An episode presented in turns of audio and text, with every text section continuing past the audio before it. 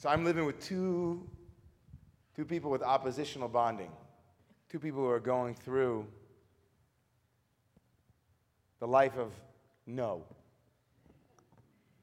One, of course, you know is my son, Berleb, who refuses to have his Abba lead him anywhere at this point. I can't grab the kid's hand without him saying, No, bear.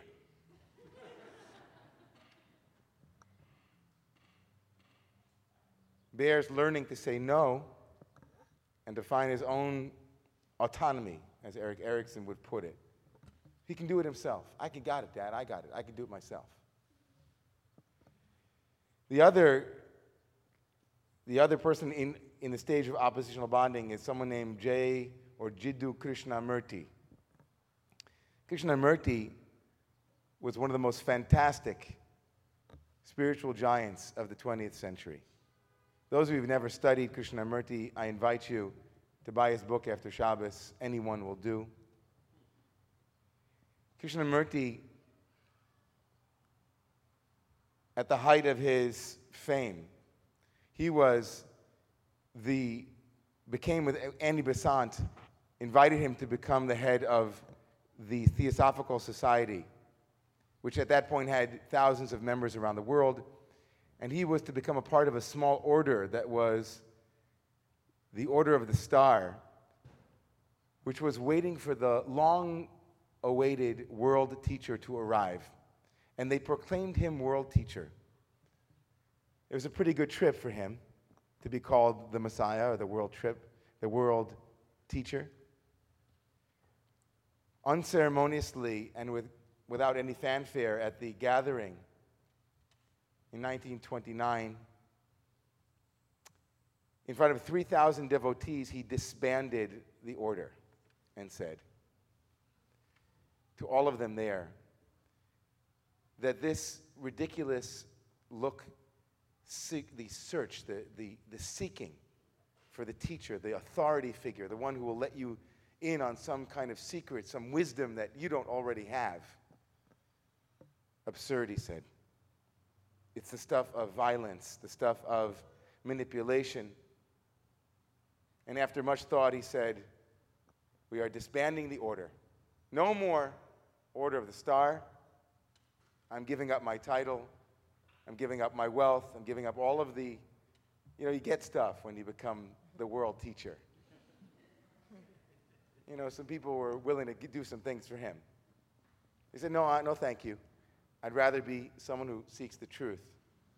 And the truth is, he said, you don't need a teacher.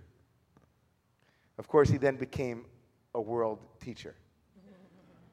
For his entire life, he spent it tirelessly being the one who was called to wake people up to the fact that they didn't need anyone to wake them up to that fact. A bit of a paradox, granted.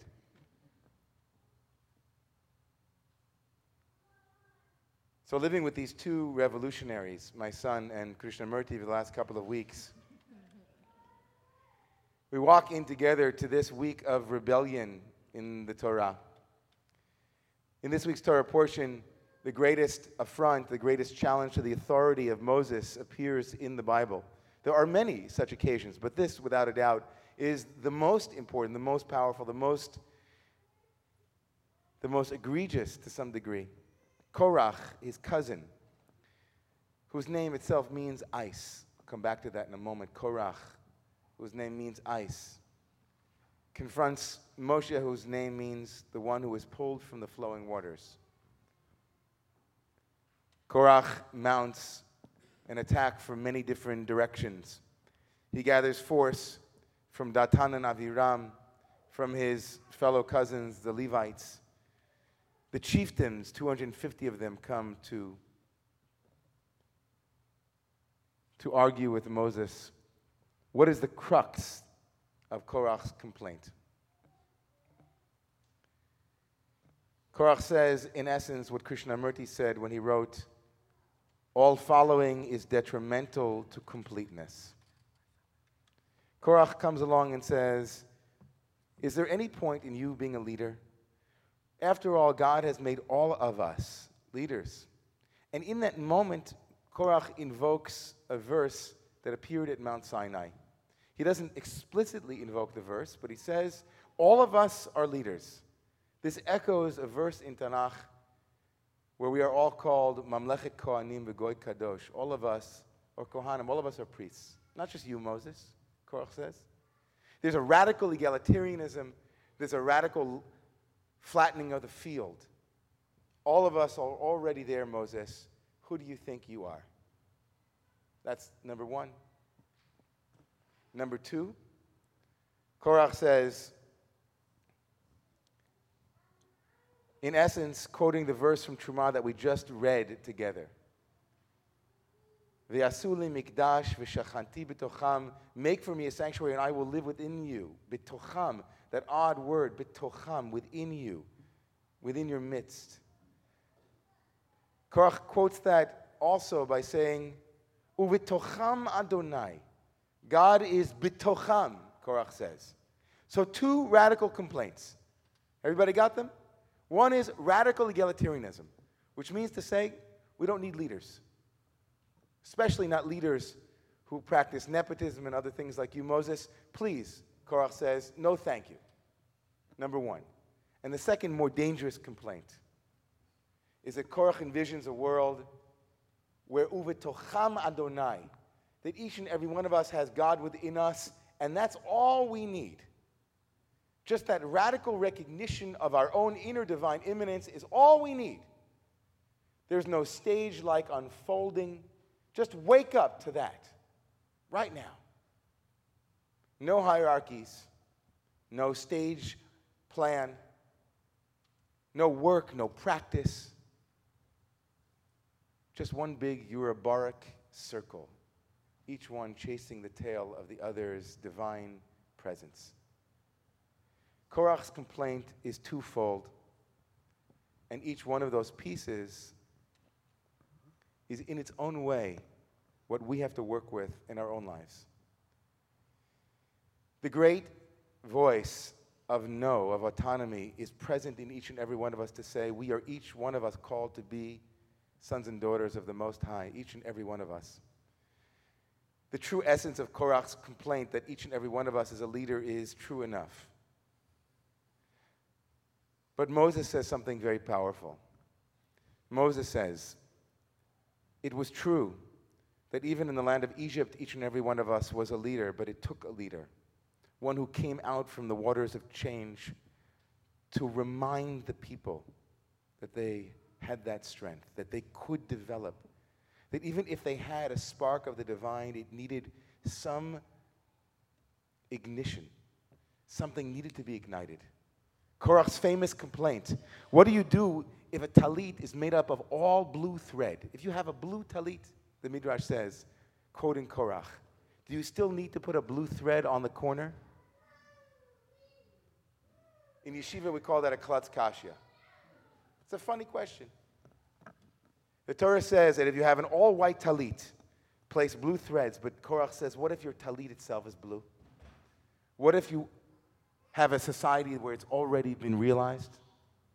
And Moshe says, we need to balance realization with progress. We need to balance acceptance with change. We need to balance Moshe himself and the frozen quality of Korach's vision. Do we need any greater evidence for that than to look out at the world as we see it today? Yet another Pride weekend comes and goes. Yet another weekend where around this country and the world, people will be saying, in essence, all of us have been created in God's image. Aren't we each afforded the rights that all others are afforded? We can answer yes to Korach's first complaint, but we can't answer yes to his second because it hasn't yet been realized. Uvitocham Adonai. The divine does not rest in our midst so long as we don't recognize the rights, the privileges that are afforded to each one of us as God's children. Uvetocham Adonai, in our midst, God is not fully present so long as we accept the status quo as the status quo, not willing to stand up and say things must change. We are all divinely gifted, but we need work to uncover that. Uvetocham Adonai, God is not in our midst, I dare say. When we judge people, continue to judge people on the most superficial of levels without looking deeply into bitocham, into who they are in their hearts. Those are the kind of values, dare I say, family values, that is the result of balancing the complaints of Korach with the realism of Moshe, the idyllic quality of Korach. I want us all to remember this Shabbat that though Korach's idyllic vision was not realized in his lifetime, his great great great grandchildren were able to write psalms of joy and celebration, 11 beautiful psalms that we have.